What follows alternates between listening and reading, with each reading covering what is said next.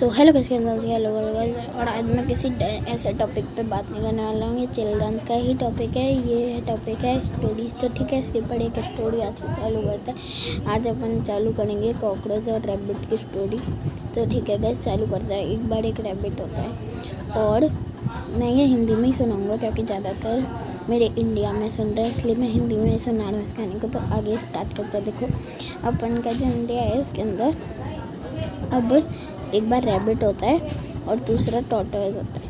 मतलब कछुआ होता है, ठीक है? तो वो दोनों उसको रैबिट होता है, उसको बहुत ज़्यादा घमंड हो जाता है। वो खुद के ऊपर कि ना मैं सबसे तेज़ दौड़ सकता हूँ। तो वो सोचने लगता है कि मैं सबसे तेज़ दौड़ूँगा तो इसको खड़ा दूँगा। तो वो सोचता है हाँ ये तो खड़ा दूँगा।